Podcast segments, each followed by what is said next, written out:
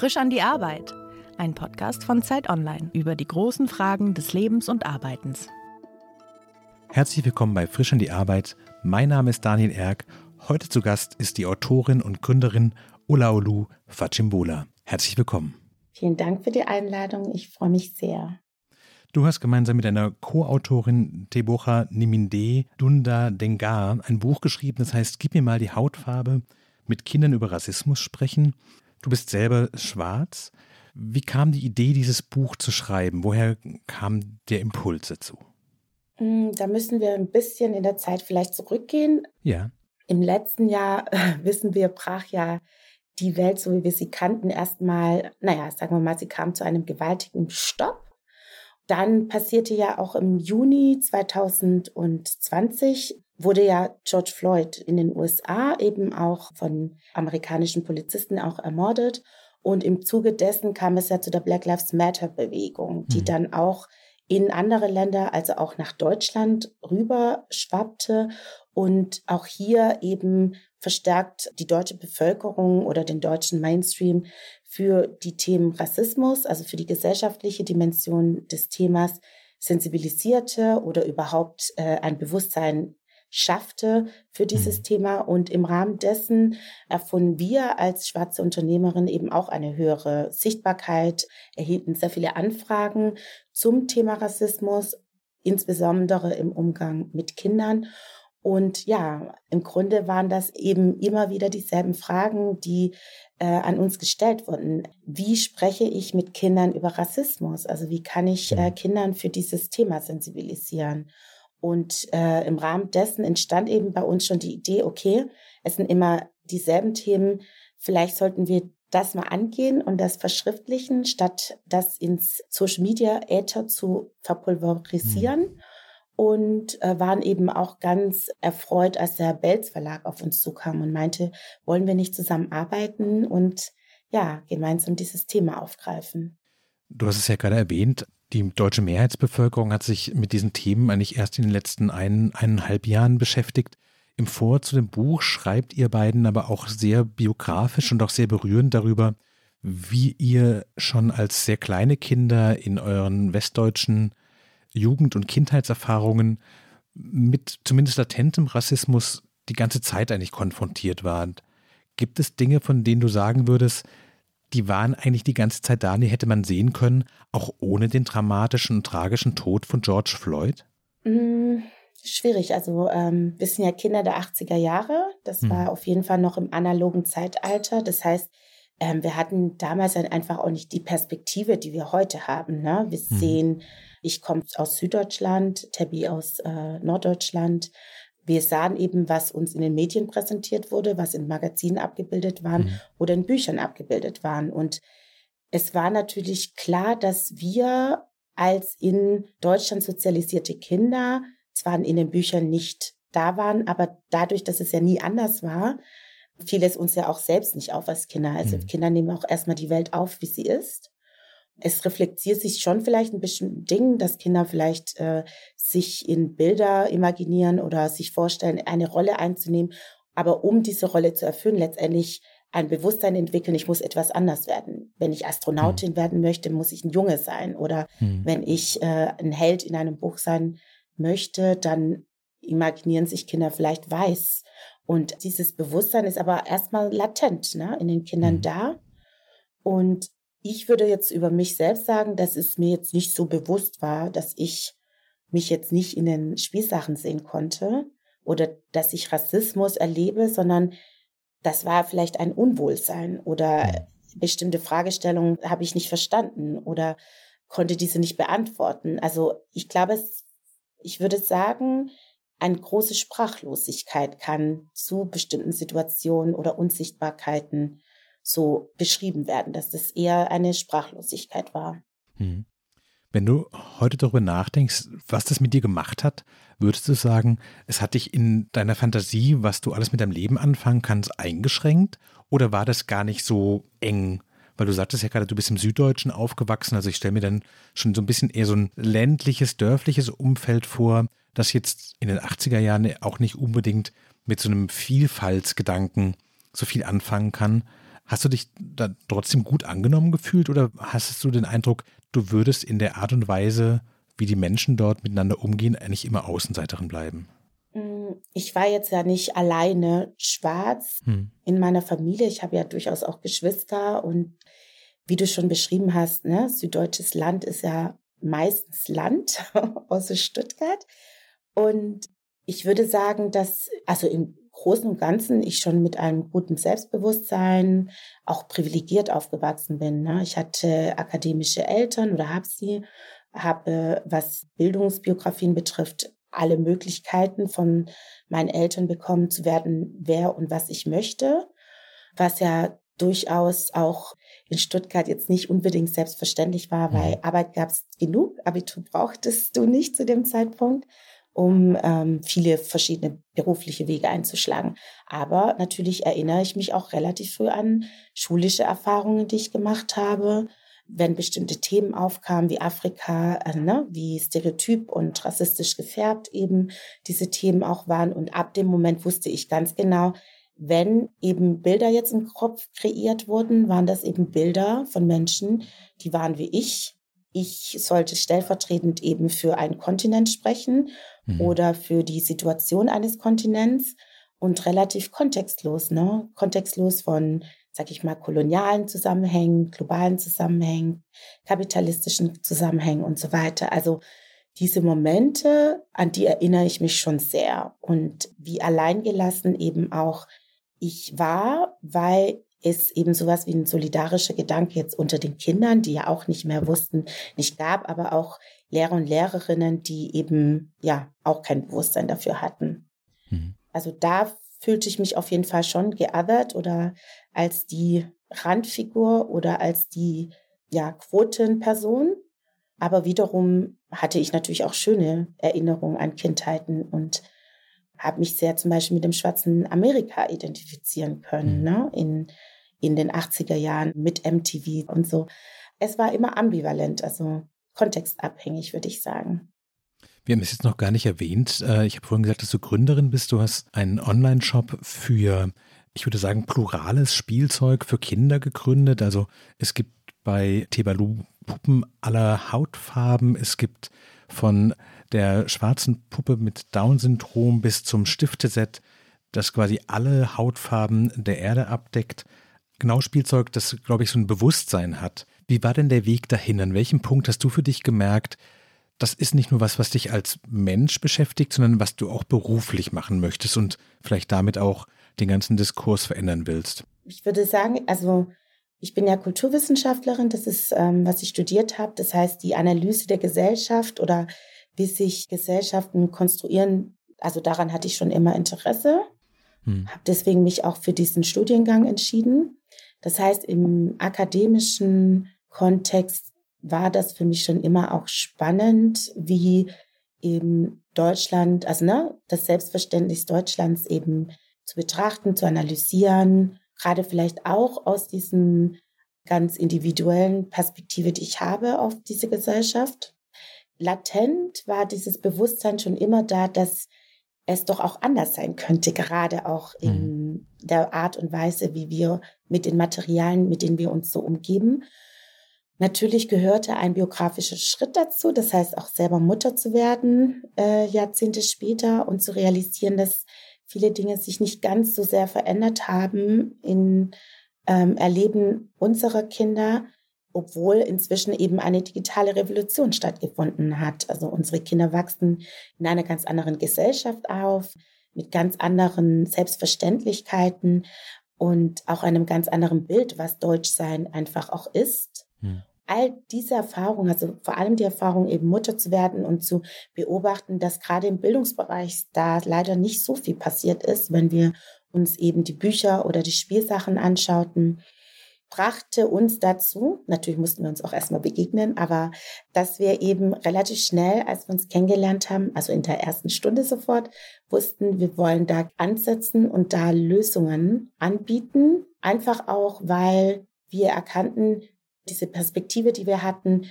ja, eine Lösung erforderte. Mhm. Eine Lösung, die viele Eltern eben suchen und die momentan immer noch viel mit Recherche arbeiten, guten Netzwerken, mit Fähigkeiten, englische Sprachkenntnisse zu haben und so weiter mhm. erforderten. Und wir dachten so, nee, das kann ja nicht sein, dass wir auf irgendwelche Listen zurückgreifen müssen, um alternative Bücher, alternative Spielsachen zu finden. Plus wir leben in Berlin. Das ist auch nochmal ganz andere Ressourcen, die wir haben, in einer Großstadt zu leben, in der wir viel mehr Zugänge zu vielen Dingen haben.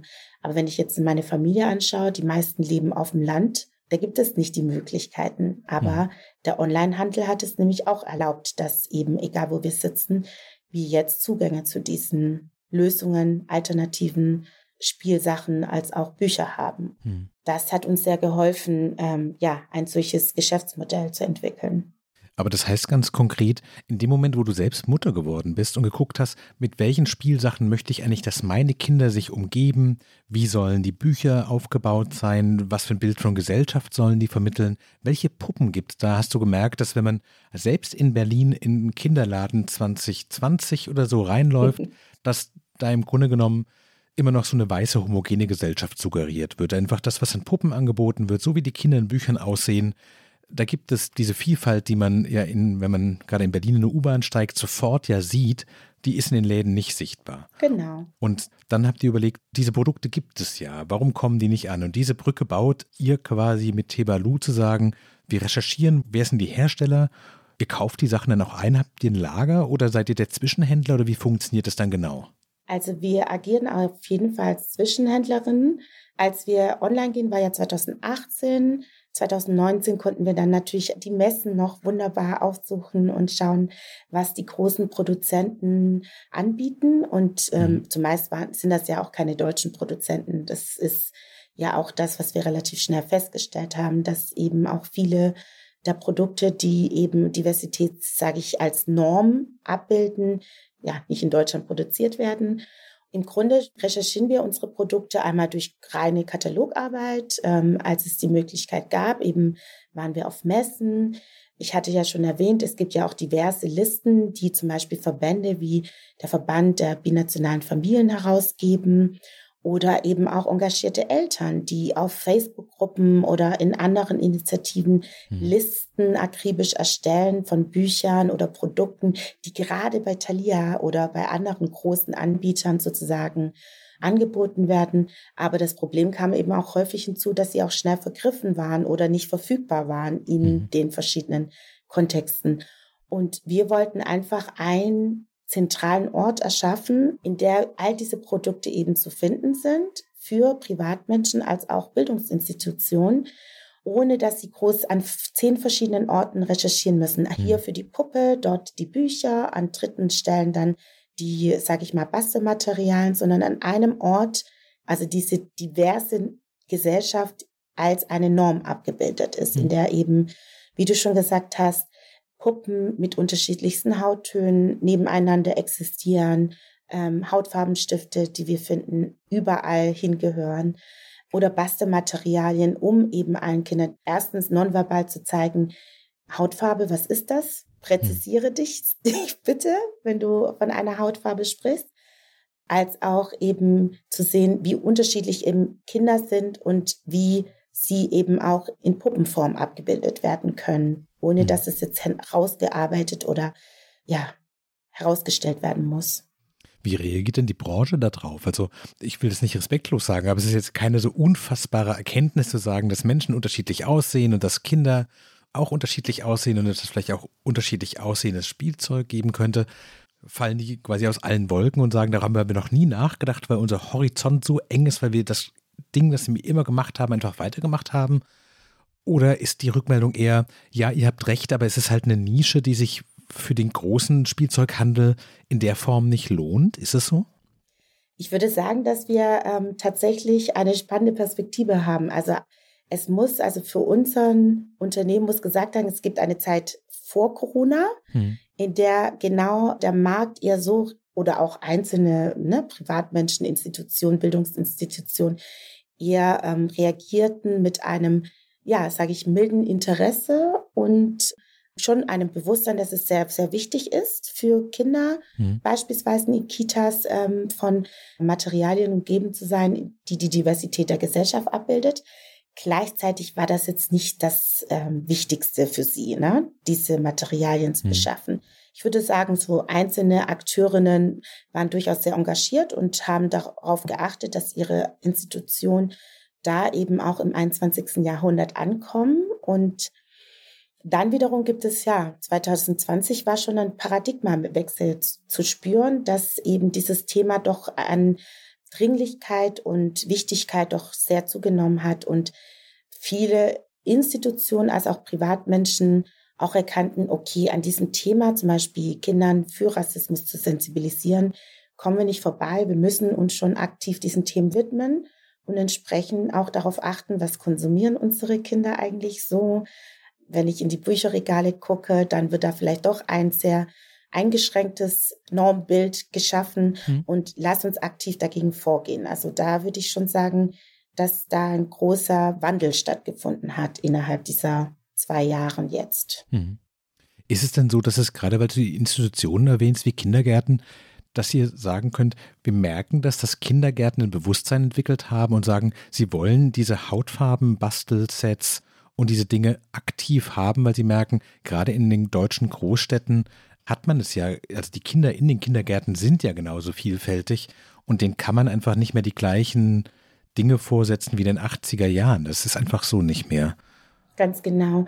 Also gerade Kitas und so weiter, wie du schon gesagt hast, dort trifft sich ja der Querschnitt der ja. Bevölkerung. Ne? Ich würde sagen, nicht nur in den Großstädten, also ne, wie wir schon gesagt haben, da im süddeutschen Land ist es genauso eine diverse Gesellschaft dort aufzufinden in den Kindergärten und in den ähm, frühbildlichen Bildungsinstitutionen. Hm. Nur glaube ich, dass jetzt ähm, oder weiß ich, dass jetzt einfach ein anderes Bewusstsein dafür da ist, dass es doch etwas tut, wenn ich diese Institution habe, diese Kinder habe, aber die Materialien nicht da sind. Was hm. signalisiere ich Kindern, wenn zum Beispiel Ramadan überhaupt gar keine Rolle spielt für uns, hm. obwohl das für vielleicht privat für diese Kinder eine ganz, ganz wichtige Rolle spielt.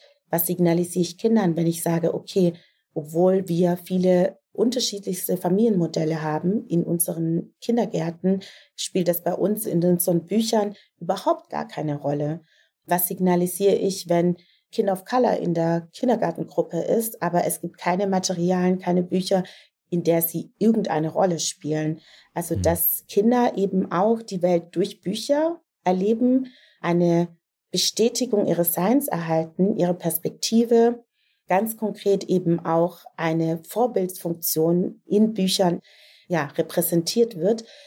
Da würde ich sagen, dass einfach die Institutionen, die Erzieher und Erzieherinnen, die Lehrer und Lehrerinnen ein anderes Bewusstsein haben und sagen, okay, früher waren wir vielleicht nicht sensibilisiert für diese Themen, aber jetzt seit 2020 ist da schon auch noch mal auf breiterem Front sozusagen ein Bewusstsein entstanden und jetzt gehen sie da aktiver diesem ja diesem Auftrag nach, in ihren Institutionen für diversere Materialien zu sorgen. Ihr habt euch damit aber ja eine doppelte Aufgabe eigentlich gestellt. Die eine Aufgabe ist, diesen Online-Shop in einem vermutlich hart umkämpften Markt gegen ja auch bekannte große Online-Händler, die viele Produkte selber im Sortiment vermutlich haben und die deutlich bekannter sind, sage ich mal vorsichtig, dort wirtschaftlich zu bestehen. Aber ihr müsst ja im Grunde genommen das Bewusstsein erstmal zu reflektieren, dass man ein anderes Konsumverhalten in den Tag legen könnte, was ja jetzt nicht nur für Eltern of Color gilt, sondern vielleicht ja auch für Eltern der deutschen weißen Mehrheitsgesellschaft relevant ist, zu sagen, so was gebe ich meinem Kind eigentlich als Kompetenz mit, was für einen Horizont gebe ich meinem Kind mit, welche Fähigkeit auch mit Vielfalt umzugehen, kann man einem Kind durch Spielzeug schon vermitteln. Was ist für dich schwieriger, so dieses Arbeiten in der Gesellschaft oder das Arbeiten im Wirtschaftlichen? mal so, mal so. Wie du schon gesagt hast, natürlich haben wir sehr große Konkurrentinnen auf dem Gebiet.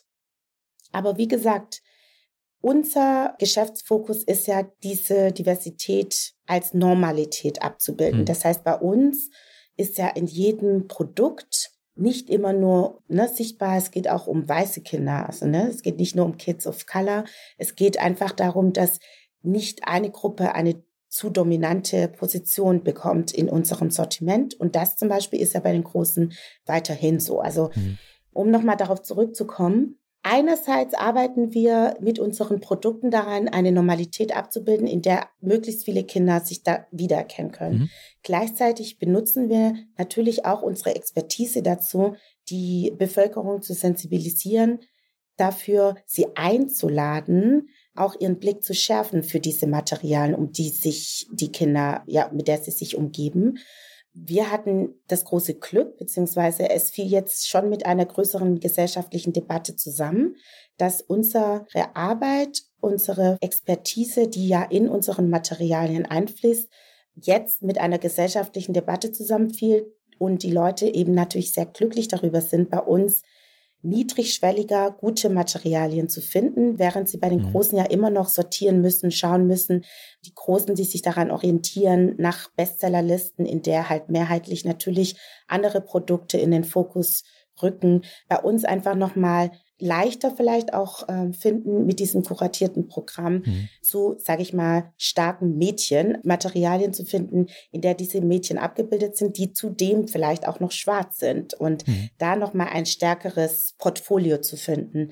Das ist, glaube ich, auf jeden Fall etwas, was uns nochmal ermöglicht, Sichtbarkeit zu bekommen, auch neben den großen Anbietern, plus eben unserer Expertise, die ja auch über Beratung ne, für Bildungsinstitutionen weiterreicht. Jetzt unser Buch, unsere Social-Media-Auftritte, unsere Newsletter, in der wir eben auch die Eltern mitnehmen, auch von ihnen ausgehen. Ne? Mhm. Vieles Wissen ist nicht da. Wir klären darüber auf, was ist denn Rassismus, wie sprechen wir über Rassismus, wie können wir unsere Kinderzimmer verändern, damit darin eben auch Kinder, wie du schon gesagt hast, befähigt werden, einmal als Allies aufzutreten, Rassismus als Struktur zu erkennen und entsprechend eventuell nicht rassistische Strukturen weiterzuschreiben. Was ist denn, was dich am meisten bei dieser Mischung aus verschiedenen Berufen, die eigentlich da drin stecken, am meisten motiviert? Ist es, wenn du merkst, das größere gesellschaftliche und politische Ziel, dem kommt man näher? Ist es, wenn du merkst, der Online-Shop funktioniert und er schafft das auch in der weiß nicht, Mehrheitsgesellschaft bestellen Leute Produkte von euch, weil sie dieses Bewusstsein erreicht haben. Was ist das trojanische Pferd? Ist der Shop das trojanische Pferd, um das gesellschaftliche Ziel zu erreichen? Oder ist das gesellschaftliche Bewusstsein das trojanische Pferd, um den Online-Shop zum Laufen zu kriegen? Gibt es da eine Präferenz? Also die erste Präferenz ist, wenn wir ähm, Anschriften bekommen oder E-Mails und Anrufe und Menschen sich bedanken dafür, dass wir diese Plattform haben hm. und sie dadurch eben viel lernen auch und auch an sich arbeiten und eben darüber eben auch Kinder beglücken oder sich mhm. selbst reflektieren und gewisse Dinge verändern oder erst jetzt verstehen bestimmte Dinge, die sie davor nicht verstanden haben. Das ist für uns auf jeden Fall die erste und größte Motivation. Dann würde ich sagen, ist als nächstes ist für uns doch auch das trojanische Pferd, dass wir mit unserer Arbeit eben diese Denkprozesse anstoßen und jetzt natürlich auch uns freuen, dass es in größere gesellschaftliche Debatten eingebettet werden und Menschen eben über diese Debatten wiederum zu uns finden und dann wiederum diese äh, persönlichen Kontakte eben zu uns entstehen, in der sie ja lernen, mitgehen, zuhören vor allem und bereit sind, ja, sich selbst zu reflektieren. So. Hätte ich dir vor zehn Jahren gesagt, Du wirst 2021 einen Online-Shop für Kinderspielsachen betreiben, die für alle Kinder einladend sind. Hättest du gesagt, ja, das sieht mir ähnlich? Oder hättest du gesagt, auf gar keinen Fall, ich wüsste nicht, warum ich das tun soll? Das war bevor ich Mutter war. da hätte ich äh, es durchaus interessant gefunden, sage ich mal. Ich hätte sofort verstanden, warum es nötig ist, hm. weil es ist nötig, auch schon vor zehn Jahren.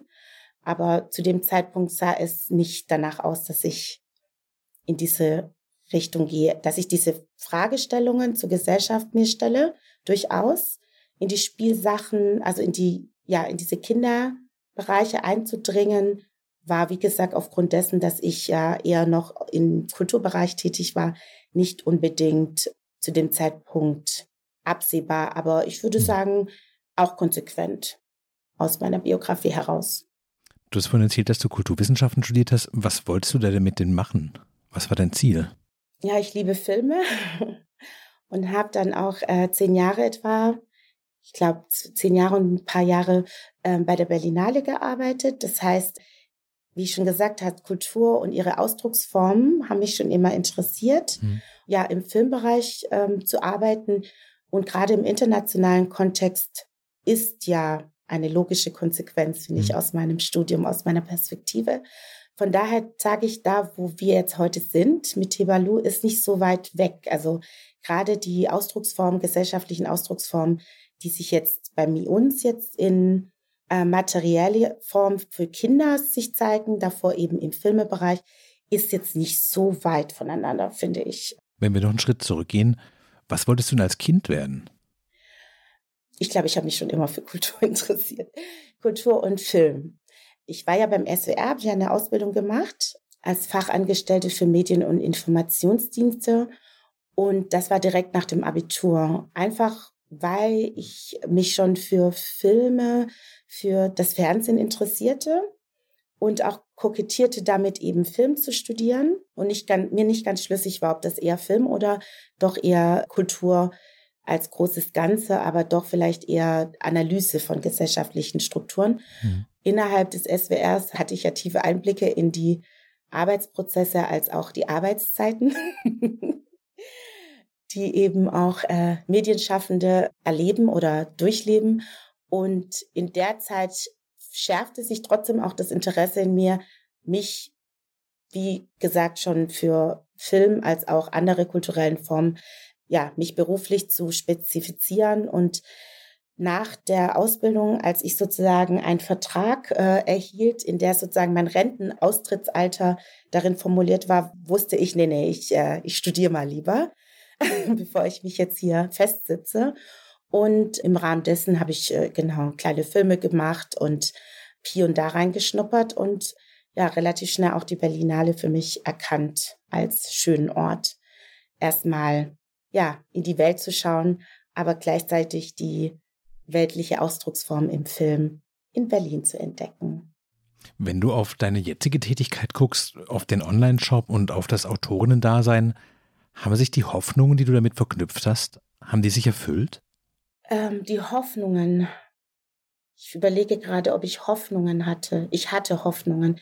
Aber ich glaube, für uns war es ja klar, dass wir dieses Geschäft aufbauen und auch kommerziell erfolgreich werden wollten. Also wir hatten jetzt nicht vor, äh, Tebalu aufzubauen, um uns ein Hobby zu verschaffen. Hm. Wir wollten schon von Anfang an kommerziell erfolgreich sein das hat sich auf jeden Fall erfüllt und die Entwicklung von Tebalu ähm, ist auf jeden Fall auch sehr, ja, macht uns sehr glücklich. Gleichzeitig erfreut uns halt vor allem, ne, das Buch kam jetzt noch als neuestes Produkt dazu. Wir haben sehr viele Ideen, in welche Richtung auch Tebalu sich weiterentwickeln kann. Gleichzeitig äh, sind wir ja natürlich noch längst nicht dort angekommen, wo wir sind. Also wir sind ein Startup, wir ähm, haben vor drei Jahren gegründet, das ist ja auch noch sehr jung und trotzdem erreichen uns auch noch sehr viele Menschen, die sagen und sich bedanken, dass sie durch Zeitungsartikel oder ähm, andere Berichte von uns zum ersten Mal erfahren. Das heißt, ich komme aus Süddeutschland. Ich glaube nicht, dass in Süddeutschland viele Menschen von Tevalu wissen, aber wissen sollten. Das, das heißt, da gibt es auf jeden Fall noch viel, was wir tun müssen. Und ja, also wir haben noch sehr viele Hoffnungen, eine große Hoffnung ist auf jeden Fall, dass wir deutschlandweit sehr bekannt sind und wir hoffentlich deutschlandweit einen Ort erschaffen können, in der sich Kinder, egal aus welchen Perspektiven, in ihren Räumen, sei es privat oder öffentlich, wiedererkennen können und mhm. erfahren, dass sie toll sind, wie sie sind.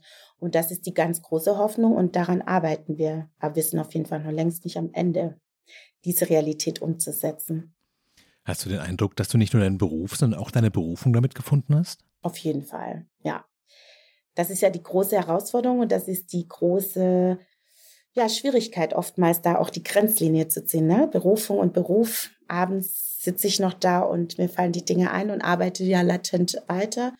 Aber ja, die Resonanz, die wir bekommen, die Befriedigung, die wir natürlich auch aus unserer Arbeit zieht und die Freude, und auch das Feedback, das wir bekommen, erzählen uns eben auch, wie wichtig und wie groß eben die Aufgabe ist, mhm. die wir da erfüllen. Und ja, auf jeden Fall ist es Beruf und Berufung, alles in einem. Woher weißt du denn, wann Feierabend ist? Hast du ein klares Ritual, eine klare Uhrzeit, wo du sagst, so, jetzt gehöre ich meiner Familie und jetzt ist auch der Kopf nicht mehr beim Online-Shop? Ach, ja, auf jeden Fall nehmen wir uns das so vor. ich finde, Kinder holen einen auch ganz schnell wieder raus aus der Arbeit.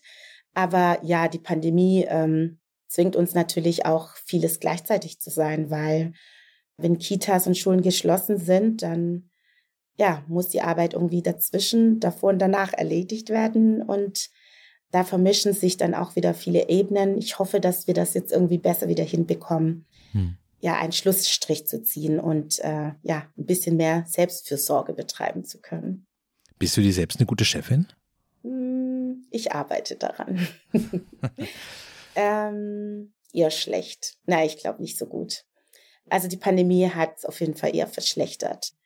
Aber für jetzt, Tebalu wurde ja jetzt drei Jahre alt, habe ich mir vorgenommen, sehr gute Chefin, sehr strenge Chefin, was gerade auch die Trennung von Arbeit und äh, Leben betrifft. Ich arbeite daran. Wir haben vorhin über die Motivation gesprochen, was dich antreibt. Was sind denn die schwierigen Tage? Ist es für dich vielleicht manchmal anstrengend, immer wieder die gleichen Fragen zu beantworten und an diesem großen Thema Rassismus und Rassismusbewusstsein zu arbeiten und zu merken, das ist so ein langer Weg und ein bisschen ist es auch eine Sisyphus-Arbeit, weil man immer wieder quasi bei ganz am Anfang steht? Ja, absolut. Diese Fragen, die auch sich häufig wiederholen, ne, die nach dem Rassismus-Thema, welche Relevanz auch bestimmte Fragen oder bestimmte Themen nun haben oder nicht. Dieses Aberkennen vielleicht, dass wir in unserer Gesellschaft sehr unterschiedliche Perspektiven und dadurch Ressourcen, Privilegien und so weiter haben, das sind natürlich schon Fragen, die zu unterschiedlichen Zeiten unterschiedliche Kraftanstrengungen mhm. verlangen, mhm. auch unterschiedlich tief treffen. Genau.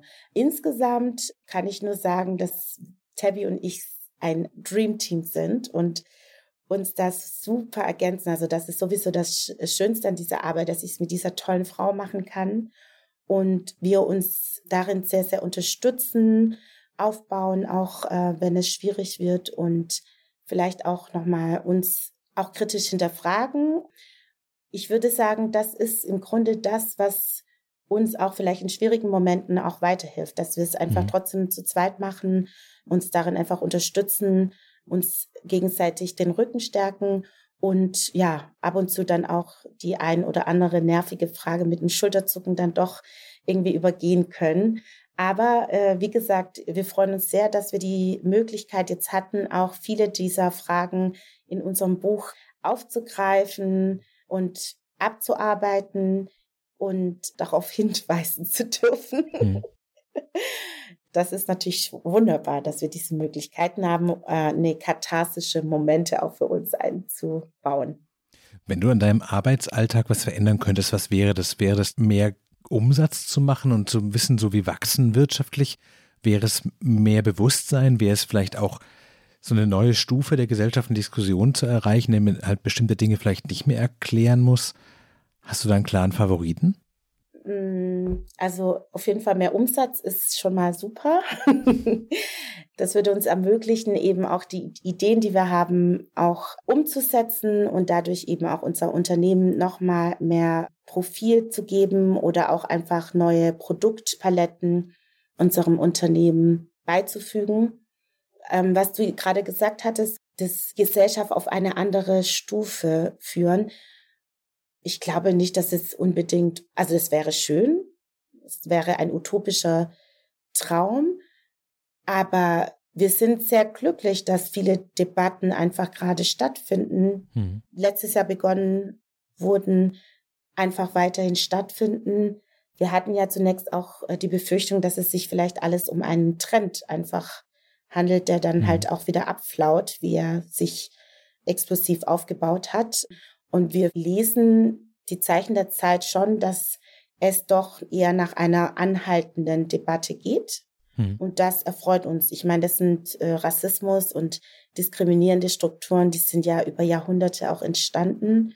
Das Patriarchat kann auch nicht von heute auf morgen abgebaut hm. werden. Das, dazu bedarf es Generationen von Menschen, die ja erstmal in den Prozess der anderen Erziehung, des Bewusstwerdens, starten und so nach und nach eben Strukturen abbauen. Mhm.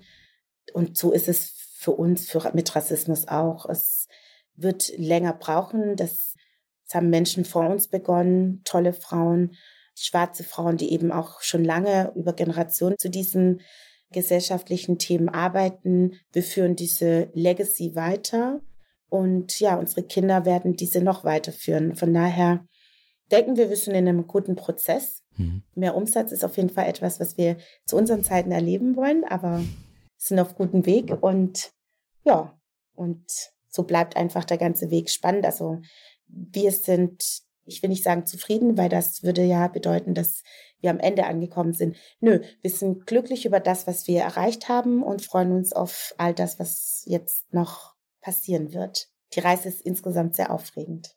Wie ist es für dich? Denn Rassismus ist ja ein Thema, das dich auch ganz persönlich betrifft und du konfrontierst dich ja durch deine Arbeit damit ja auch jeden Tag nochmal explizit. Gibt es Momente, wo du denkst, vielleicht möchte ich einfach wieder mit Filmen was machen, irgendwas, was mich vielleicht nicht ganz so persönlich mitnimmt, sondern morgen zum Neuen hingehen, um 5 Uhr fertig sein und nicht in diesem großen, komplexen, noch wahrscheinlich mehrere Generationen brauchenden Thema zu arbeiten, das ja einfach auch ein gewisses Frustrationspotenzial in sich trägt? Ähm, als schwarze Person in Deutschland würde ich ja aus diesem Thema auch beim Film nicht rauskommen. Hm. Also von daher glaube ich nicht, dass es wirklich einen Bereich gibt, in der ich jetzt davor geschützt wäre.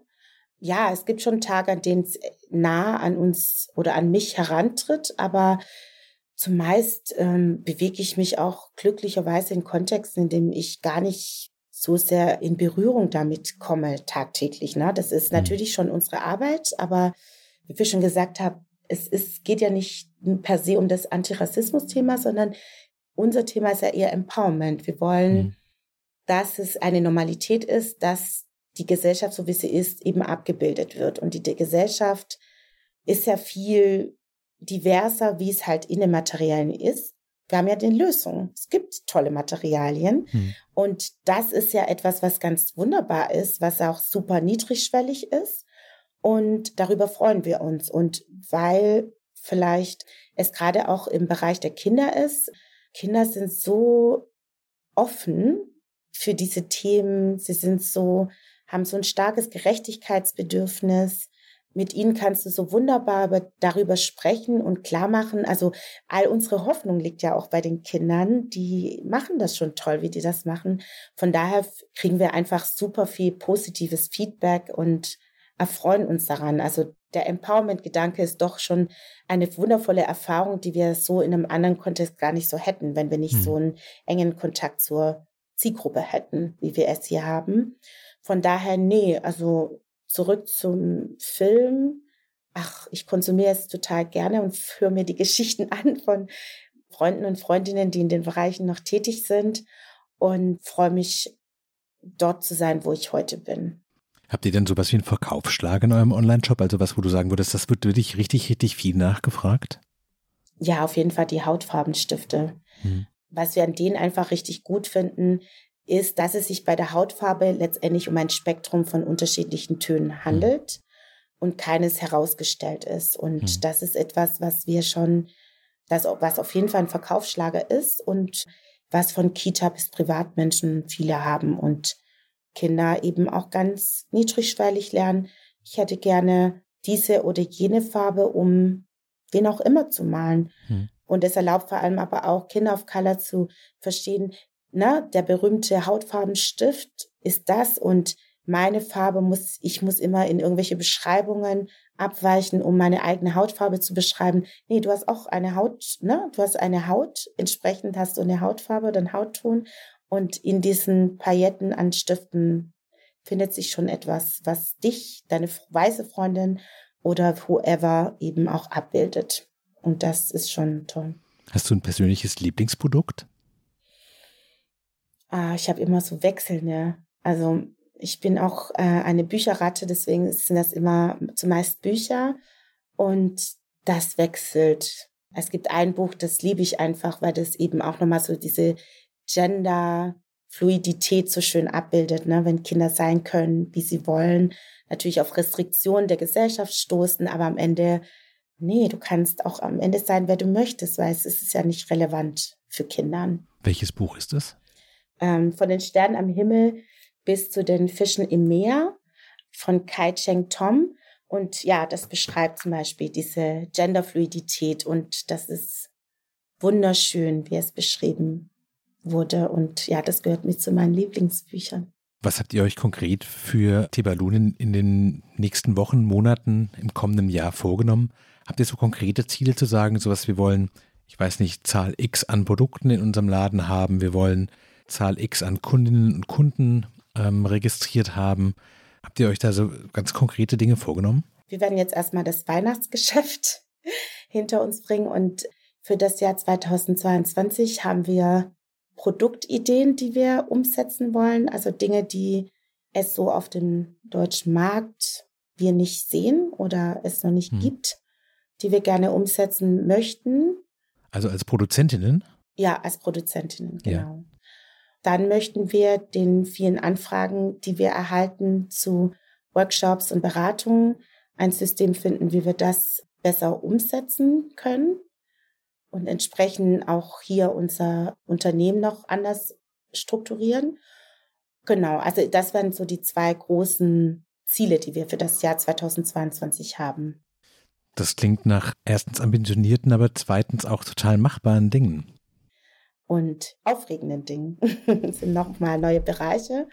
Aber wie gesagt, an Ideen mangelt es uns nicht. Aus unserer Perspektive sehen wir durchaus, was auf dem Markt nicht verfügbar ist oder bisher nicht da ist, dem nachzugehen, unsere Kreativität in diesen, ja, in diese Lücken hinein zu äh, fokussieren. Das sind so die großen Ziele und ja, Vorfreuden, die wir haben bezüglich dessen, was dieses neue Jahr bringt. Toi, toi, toi. Was für ein schönes Schlusswort. Falls Sie, liebe Zuhörerinnen und Zuhörer, jetzt das Gefühl haben, ja, mit dem Thema wollen Sie sich mehr beschäftigen, Sie wollen wissen, wie Sie selbst vielleicht auch mit Empowerment und Rassismus in der Gesellschaft anders umgehen können, dann können Sie sich über tebalu.shop, über das Kontaktformular an Olalu und ihre Co-Gründerin wenden und sich für den Newsletter anmelden, der alle zwei Monate Updates aus der Welt der Vielfalt der Spielzeuge vermittelt. Falls Sie Fragen an uns haben, schreiben Sie uns gerne an frischandiarbeit.zeit.de. Mein Name ist Daniel Erk. Heute zu Gast war die Autorin und Gründerin Olalu Fajimbola. Vielen Dank, dass du da warst. Vielen Dank für die Einladung nochmal.